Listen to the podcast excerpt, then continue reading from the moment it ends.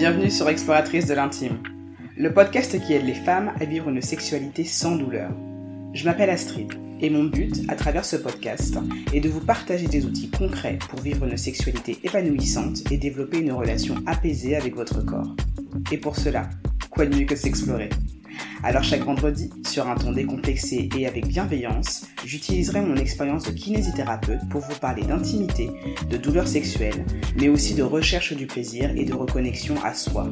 Alors, prête à réveiller l'exploratrice qui sommeille en vous? Coucou les explos Bienvenue pour l'épisode numéro 50 du podcast Exploratrice de l'intime.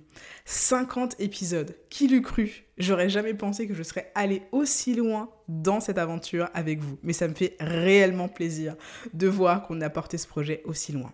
Donc, c'est l'épisode numéro 50 et aujourd'hui, j'ai envie de vous parler de l'hyperactivité vésicale, plus connue sous le nom de vessie hyperactive. Pourquoi ce sujet? Tout simplement parce que c'est une question qui m'a été posée et j'ai pris le temps de vous sonder un petit peu sur les réseaux sociaux pour savoir si c'était un sujet qui pouvait potentiellement vous intéresser et c'était le cas. Donc, voici l'épisode en question. Alors, friendly reminder. Cet épisode ne remplace pas une consultation avec un professionnel de santé. Mon but, c'est de vous donner de l'information afin que vous puissiez comprendre de quoi il retourne. Mais si vous faites face à ces difficultés, la meilleure chose à faire, c'est encore d'aller voir votre médecin traitant, votre gynéco, afin qu'il vous prescrive des séances de rééducation. Parce que c'est ce qui vous permettra d'avoir la certitude que vous aurez un traitement adapté à votre problématique. Et il y a peut-être d'autres aspects de votre situation qu'il faudra aussi prendre en compte. Et il n'y a qu'une consultation dans la vie réelle avec un professionnel de santé qui vous permettra d'avoir toutes ces réponses. Voilà, la base est posée. Maintenant, l'hyperactivité vésicale. Qu'est-ce L'hyperactivité vésicale, euh, c'est une pathologie qui, en fait, se caractérise par un désir soudain et impérieux et souvent irrépréhensible d'uriner. Ça, ça va correspondre à la définition de l'hyperactivité vésicale idiopathique. Idiopathique, ça veut dire sans cause organique, c'est-à-dire qu'il n'y a a priori de problème au niveau d'un organe qui serait à l'origine de cette hyperactivité vésicale. On parle aussi d'urgence mictionnelle. Avant de décider de faire une rééducation ou pas, votre médecin doit s'assurer en fait qu'il n'y a pas d'infection urinaire ou de pathologie vésicale ou neurologique qui pourrait expliquer ce symptôme. Donc, il faut vraiment faire attention à se faire examiner avant de décider quel est le traitement le plus adapté. Donc, quand on parle d'hyperactivité vésicale, on va faire la distinction avec deux syndromes. Un syndrome qu'on appelle l'urgenturie pollacurie. Beaucoup de grands mots. Je vous donne des explications de manière simple. Ça signifie en fait que dans ce syndrome-là, vous allez avoir une, une apparition mictionnelle d'urgence, avec ou sans incontinence urinaire.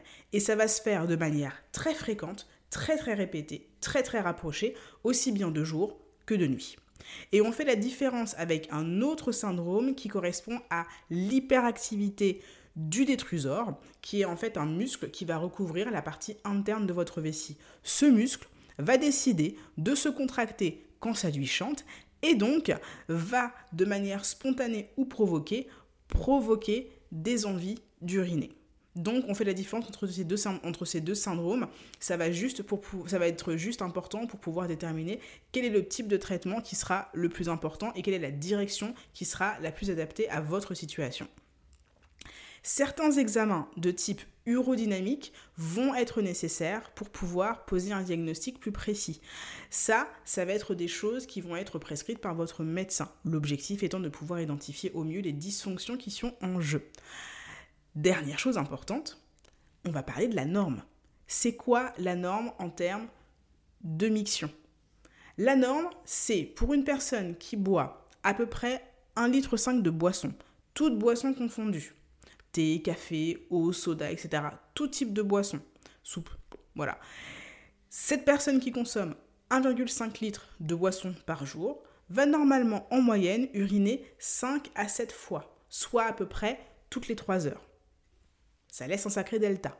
Donc pour les personnes qui se retrouve à devoir faire pipi toutes les demi-heures ou toutes les heures, il peut y avoir un petit dysfonctionnement et peut-être quelque chose à aller travailler de ce côté-là pour vous permettre d'avoir plus de continence et une capacité à retenir vos urines plus longtemps. Après, bien sûr, au cas par cas et en fonction des situations, il peut y avoir une raison qui fait que vous vous retrouvez à aller uriner plus souvent pendant une période donnée. Mais la moyenne, la norme, elle est à peu près dans ce cadre-là. Maintenant, la rééducation. Sur quoi elle va porter? Il va y avoir différents axes qui vont être très importants à euh, considérer quand on parle de la rééducation de l'hyperactivité vésicale. Il va y avoir l'aspect rééducation à proprement parler, dont j'ai déjà parlé dans les épisodes 48 et 49, et surtout l'épisode 49, avec toutes les techniques euh, de travail en manuel, travail avec sonde de rééducation, avec d'électrostimulation, etc. Mais je vais revenir dessus. Il va aussi y avoir un gros travail d'éducation thérapeutique, c'est-à-dire revoir avec vous toutes vos bonnes et mauvaises, surtout en vrai les mauvaises habitudes, pour pouvoir déterminer qu'est-ce qui va être nécessaire et impératif de changer afin de remettre à distance ces problématiques d'hyperactivité vésicale et de retrouver un fonctionnement normal de votre vessie. Le dernier axe, ça va être tout ce qui va être thérapie comportementale.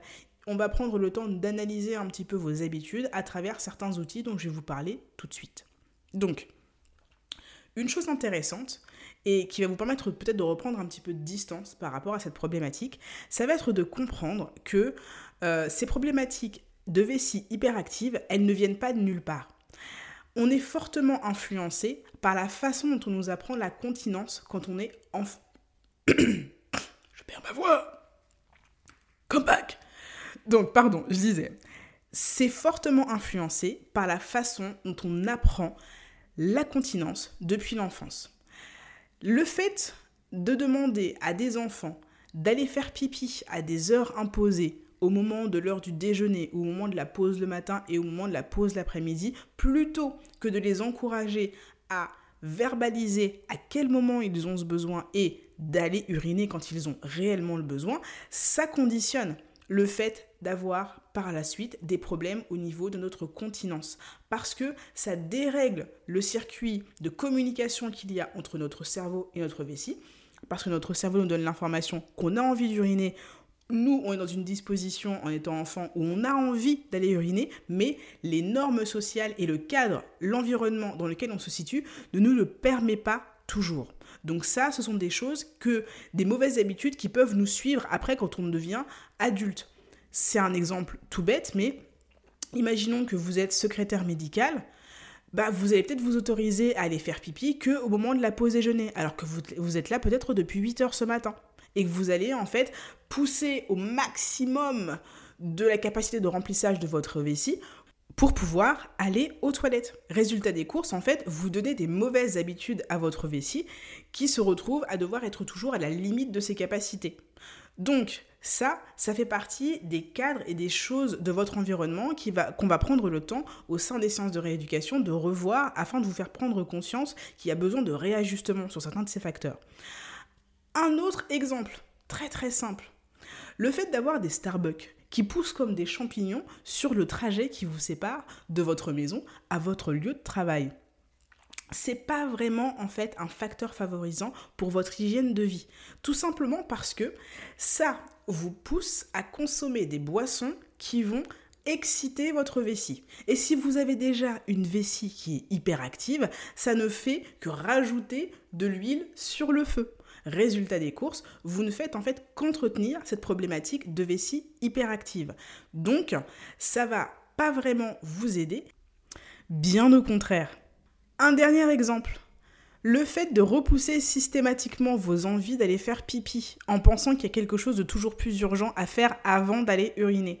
Ce sont aussi des mauvaises habitudes que vous pouvez facilement prendre et qui peuvent avoir un effet délétère sur le fonctionnement de votre vessie. Donc c'est en ça que je vous parle d'apprentissage et d'influence de votre environnement sur les conséquences que ça peut avoir au niveau du fonctionnement de votre vessie. Ça vous permettra d'avoir un petit peu de réflexion et de vous poser certaines questions sur à vous, quelles sont vos habitudes justement d'hygiène de vie en ce qui concerne ces problématiques de vessie. Donc, Une vessie qui fonctionne normalement, elle va se remplir de manière progressive et au fur et à mesure que vous allez boire et manger. À titre d'exemple, une vessie, ça peut se remplir en moyenne à hauteur de 300 à 500 millilitres. Sachant, bien sûr, que ça peut varier en fonction de facteurs comme l'âge, la taille, la condition physique et les habitudes de miction.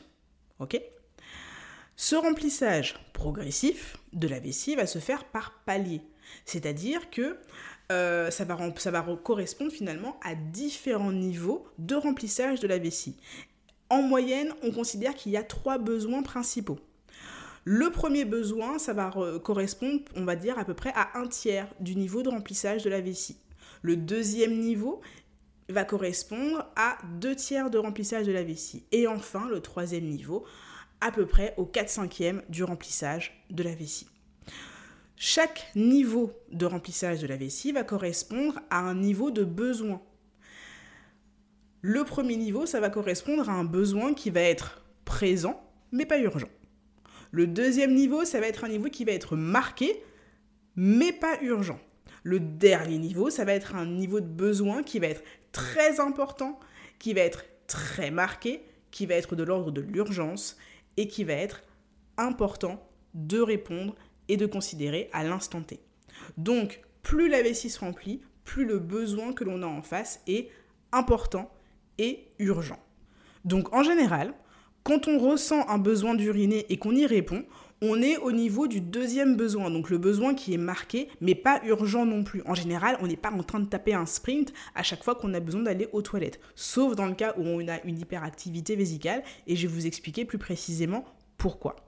Donc, vous vous rendez compte que une vessie va avoir un cycle de remplissage et de vidange. Et ces cycles de remplissage et de vidange vont être possibles parce que la vessie, que je vous avais représentée comme la partie volumineuse d'un ballon de baudruche, va en fait se laisser étirer quand elle se remplit et elle va légèrement se contracter parce qu'il va y avoir une mise en tension des muscles qui va se contracter et donc favoriser la sortie des urines à ce moment-là avec bien sûr en concomitance un relâchement des sphincters urétro.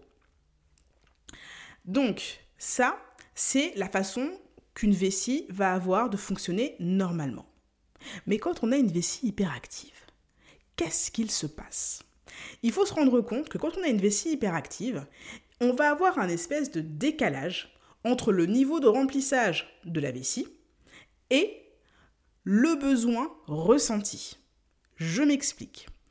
Pour un degré de remplissage qui va être de l'ordre d'un tiers, donc vous vous imaginez votre, notre ballon de baudruche et qu'il est rempli uniquement à un tiers, le signal envoyé par votre cerveau va être que vous avez un besoin qui est de l'ordre du remplissage maximal. Donc vous allez avoir un besoin de type urgence et extrêmement fort alors que vous avez votre vessie qui est remplie uniquement à un tiers de ses capacités ou uniquement à deux tiers de ses capacités. C'est en ça que l'on a un décalage entre le niveau de remplissage et la vessie. Ça, ça peut être un premier cas de figure. Un autre cas de figure, c'est que votre vessie n'est pas forcément au maximum de ses capacités, mais elle va commencer à se contracter de manière très très intense et très très virulente à un moment où vous n'aviez même pas conscience que vous aviez besoin d'aller uriner il y a quelques secondes avant cela. C'est en ça en fait qu'on va avoir des espèces de contractions très spontanées et aléatoires de la vessie. Et ces contractions, bien sûr, vont induire un besoin irrépréhensible d'aller uriner. Ça va être une envie très soudaine qui va être d'ordre de l'urgence. Et c'est ce qui fait que vous allez vous retrouver à aller uriner et d'avoir besoin d'uriner tout de suite et maintenant. Ça, c'est souvent associé au fait d'aller uriner très souvent. Parce que s'il n'y avait que ça, à la limite, ce serait vivable. Mais non seulement ces urgences sont présentes, mais elles ont tendance à être particulièrement fréquentes. Et elles sont fréquentes aussi bien dans la journée que la nuit.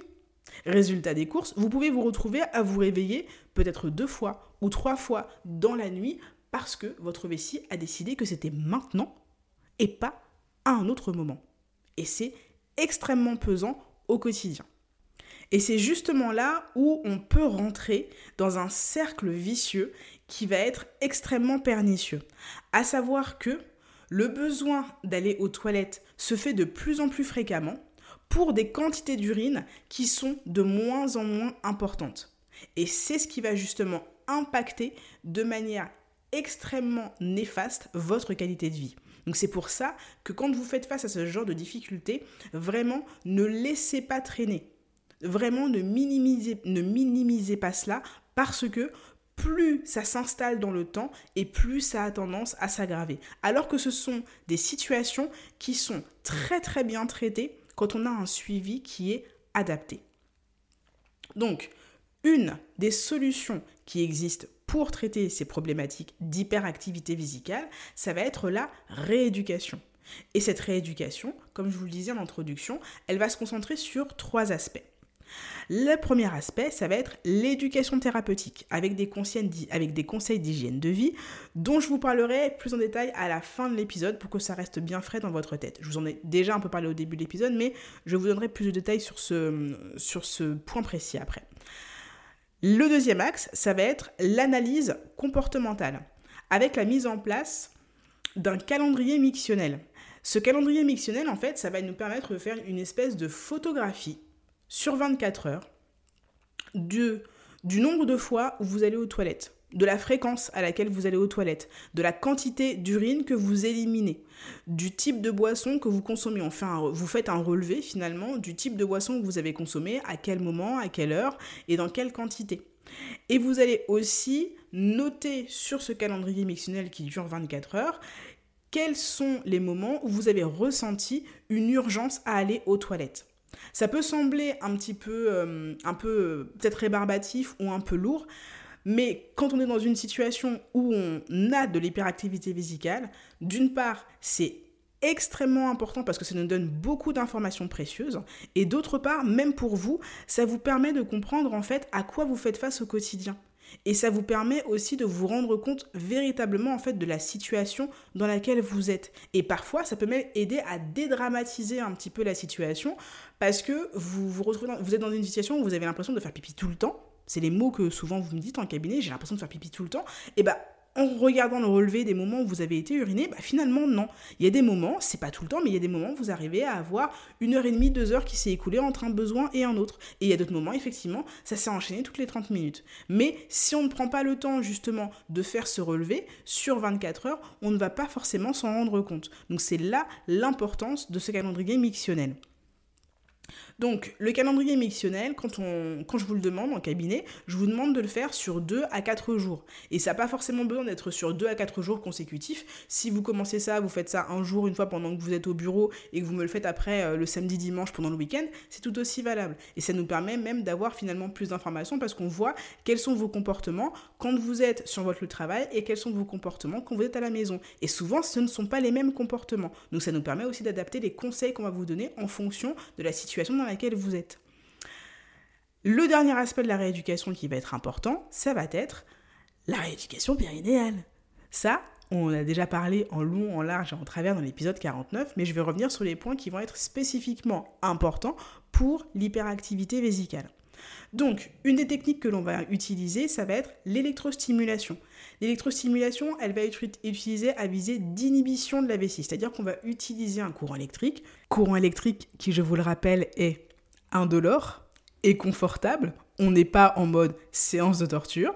Ce courant électrique n'a aucune vocation à vous provoquer des douleurs. C'est important de le repréciser. Et donc, ce courant d'électrostimulation va en fait envoyer un message à votre vessie afin qu'elle se contracte de manière qu'elle arrête plutôt pardon de se contracter de manière spontanée et aléatoire. Ça va lui donner l'information de se calmer et de ne se contracter que quand elle aura un niveau de remplissage qui sera adéquat. Donc c'est à ça que sert l'électrostimulation. Une deuxième technique qu'on utilisera, ce sera la technique du biofeedback. Là, on va utiliser la sonde de rééducation comme un récepteur et on va faire en sorte de vous apprendre à avoir une contraction du périnée qui soit efficiente, qui engage les bons muscles, donc plus spécifiquement souvent le muscle releveur de l'anus, et que cette contraction soit suffisamment longue pour enclencher ce qu'on appelle le réflexe 3 de Mahoney. Alors, ce réflexe-là, c'est un réflexe qui s'enclenche à partir du moment où vous avez une contraction qui est d'endurance, et avec un modèle bien spécifique, mais cette contraction doit durer au moins 12 secondes pour pouvoir créer une inhibition du détrusor, une inhibition de la contraction du détrusor. Ce qui veut dire en fait que le fait de contracter votre périnée pendant au moins 12 secondes va envoyer l'information à votre vessie qu'elle peut arrêter de se contracter pour nous envoyer aux toilettes. Grosso modo, c'est comme si quand vous faites cette contraction qui dure au moins 12 secondes, vous appuyez sur un interrupteur qui met la vessie en mode off. Et ça, c'est quand même extrêmement pratique quand on a besoin de décaler son besoin, ne serait-ce que de deux minutes, le temps d'arriver sur le trône. Donc ça, c'est quelque chose qu'on va vous apprendre à maîtriser, d'une part en ayant une bonne conscience de votre périnée, et d'autre part en engageant cette contraction et vous entraînant à pouvoir la mettre en jeu de la manière la plus efficiente possible avec le biofeedback. Un autre point important qui n'est pas toujours précisé, mais que j'ai souvent l'occasion de rencontrer au, cabinet, ça va être le fait de travailler sur cette notion de décontraction du périnée.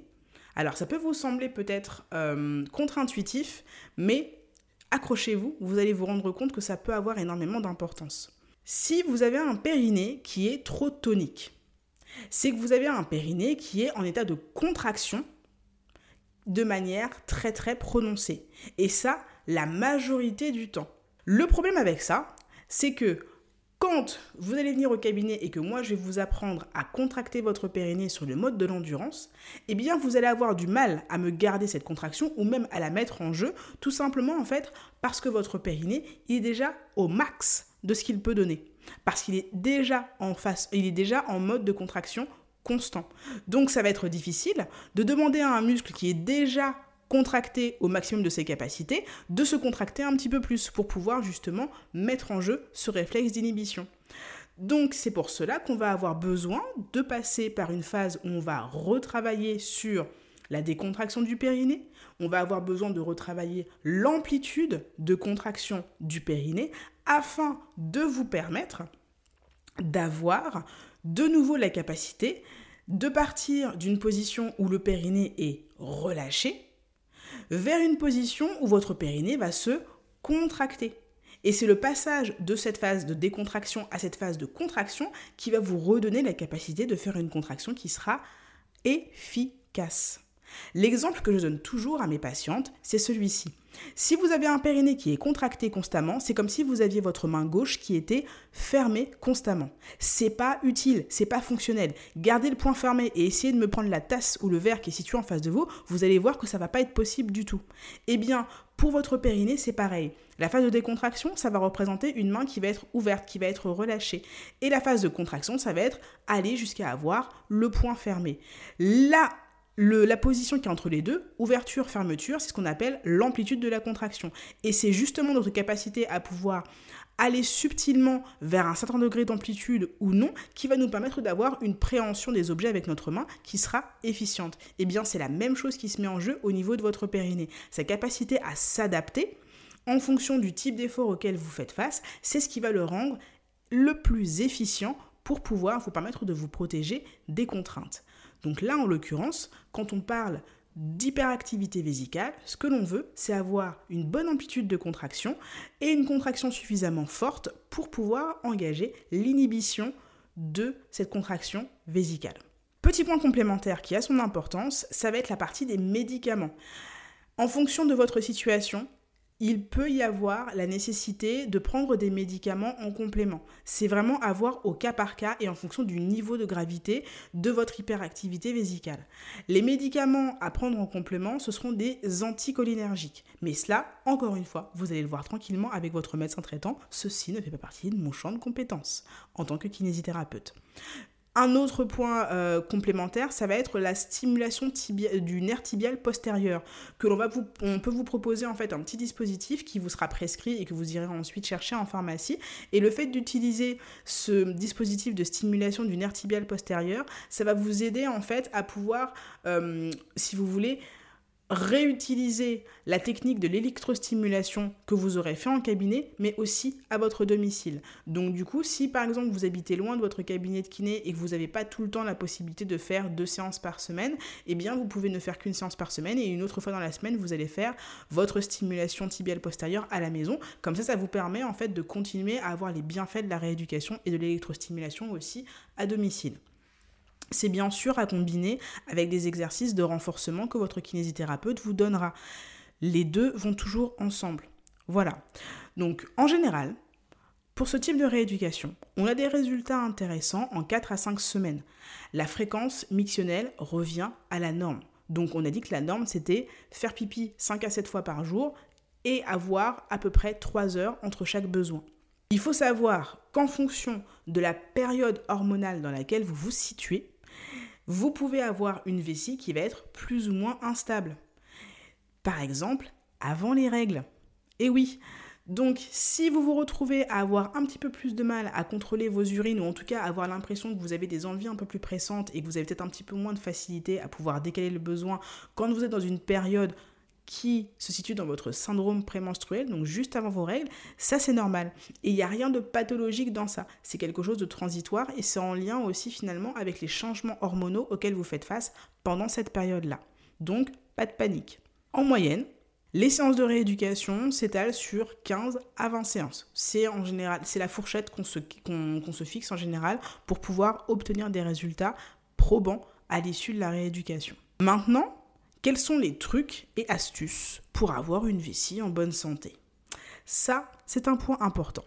C'est la partie conseil et éducation thérapeutique dont je vous parlais il y a quelques minutes. L'idée là, c'est que je vous donne les meilleurs conseils pour que vous puissiez prévenir la réapparition de cette problématique et surtout que vous pérennisiez les résultats de votre rééducation périnéale. On va le prendre sur le mode Voici les 5 mauvaises habitudes à avoir pour être sûr d'entretenir votre hyperactivité vésicale. Oui, parce que quand on vous dit les choses gentiment et qu'on vous qu'on vous donne les conseils de manière bienveillante, vous ne les entendez pas forcément. Donc si maintenant je vous propose de faire exactement tout ce qu'il faut pour continuer à avoir ce problème-là, ça va peut-être vous aider à changer. Alors, premier conseil, faire pipi sans en ressentir le besoin. Si vous voulez continuer à avoir de l'hyperactivité vésicale, allez faire pipi alors que vous sentez que vous n'en avez pas envie. Allez-y. Le fait de faire ça, ça va vous ça va habituer votre vessie à être complètement déconnecté de son besoin. Ce qui signifie en fait que ça va lui permettre de continuer à jouer la lambada et à se contracter quand elle en a envie et pas quand le besoin est réellement présent. Résultat des courses, vous avez de très très bonnes chances d'avoir une hyperactivité vésicale qui s'aggrave parce que vous irez faire pipi de plus en plus souvent. Deuxième conseil pour continuer à entretenir votre hyperactivité vésicale. Buvez de très très grandes quantités de liquide sur une période vraiment réduite. Là, je parle à ma team dromadaire. Les personnes qui pensent que le fait de ne pas boire va leur permettre d'éviter d'aller faire pipi trop fréquemment se trompent. Et souvent, ce sont des personnes qui vont ne pas boire sur de très longues périodes et qui, force étant, sont déshydratées à un moment de la journée, souvent en fin de journée, et qui vont se retrouver à boire peut-être un litre, voire même parfois un litre 5 sur 3 à 4 heures alors que normalement, cette prise de boisson, elle doit se faire sur au moins 15 à 16 heures. Donc là, votre vessie, qui était déjà en PLS parce que ben, elle travaillait peu, mais elle travaillait quand même, se retrouve au bord du gouffre à devoir traiter une grande quantité de liquide sur une période très très fine et très très réduite surtout. Et comme elle a perdu l'habitude d'aller au bout de son cycle de remplissage, pour les trois gouttes d'urine qu'elle va recevoir, elle va avoir envie d'aller se vider. Elle ne va plus supporter en fait d'avoir des grandes quantités d'urine à l'intérieur d'elle-même. Donc le fait de boire des grandes quantités de liquide sur une période très réduite, ça ne fait que faire la machine s'emballer. Et là, vous avez l'assurance, mais de passer une nuit catastrophique parce que vous allez vous retrouver à aller faire pipi avant même d'aller euh, d'avoir la pub euh, qui va se manifester dans votre série télé. Et en plus de ça, vous avez l'assurance de vous réveiller au moins 5 à 6 fois dans la nuit pour pouvoir aller vider votre vessie. Donc, très mauvaise idée, le fait de boire des grandes quantités d'urine, enfin des... Pardon, ce lapsus de la mort qui tue. le fait de boire des grandes quantités de liquide sur une période très très limitée. Troisième conseil mettre en application pour continuer à entretenir ce problème. Consommer des boissons excitantes à gogo.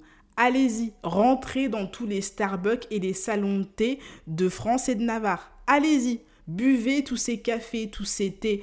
Allez, allez faire du pop champagne à chaque after work. Buvez-moi ces boissons-là pour justement entretenir l'état d'excitabilité de votre vessie.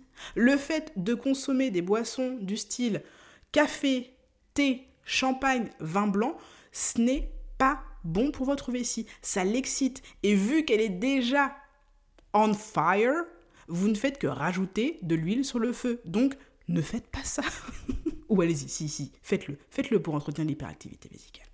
Quatrième conseil, quatrième mauvaise habitude à garder. Réduire au maximum votre prise de boisson en pensant que ça aura l'effet de vous réduire l'envie d'aller uriner. C'est faux. Tout ce que vous allez gagner, c'est de vous déshydrater et vous allez au passage probablement flinguer vos reins. Donc non, ne faites pas ça. Et en plus de ça, avant d'en arriver à flinguer vos reins, en général, vous allez vous retrouver à avoir des problématiques d'infection urinaire qui vont être de plus en plus fréquentes et de plus en plus corsées au fur et à mesure du temps. Donc, on boit. Cinquième mauvaise habitude, et la dernière, n'apprenez surtout pas à contracter votre périnée, enfin. Ça ne sert à rien.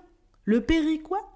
Non, non, non, vraiment, n'apprenez pas à contracter votre périnée. N'apprenez pas non plus à entretenir une bonne activité de votre périnée. Franchement, à quoi ça sert? À se retenir en cas de besoin?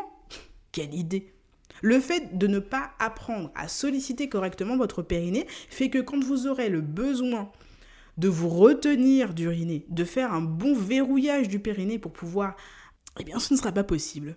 Vous allez essayer de contracter tous les muscles que vous pouvez, souvent les muscles de l'intérieur de vos cuisses ou les muscles de vos fesses, mais pas les muscles de votre périnée. Résultat des courses, vous avez bien moins de chances de vous retenir d'uriner au moment souhaité.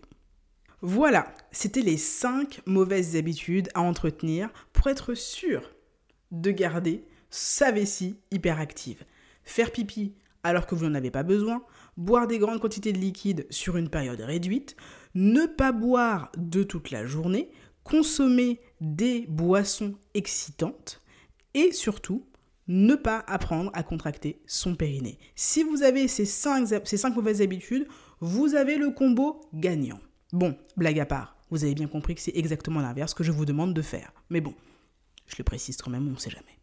Voilà, pour les conseils, mes meilleurs conseils et mes explications sur ce qu'est l'hyperactivité vésicale et toutes les solutions qui sont à votre disposition pour pouvoir travailler contre cette problématique. Il n'y a pas de fatalité.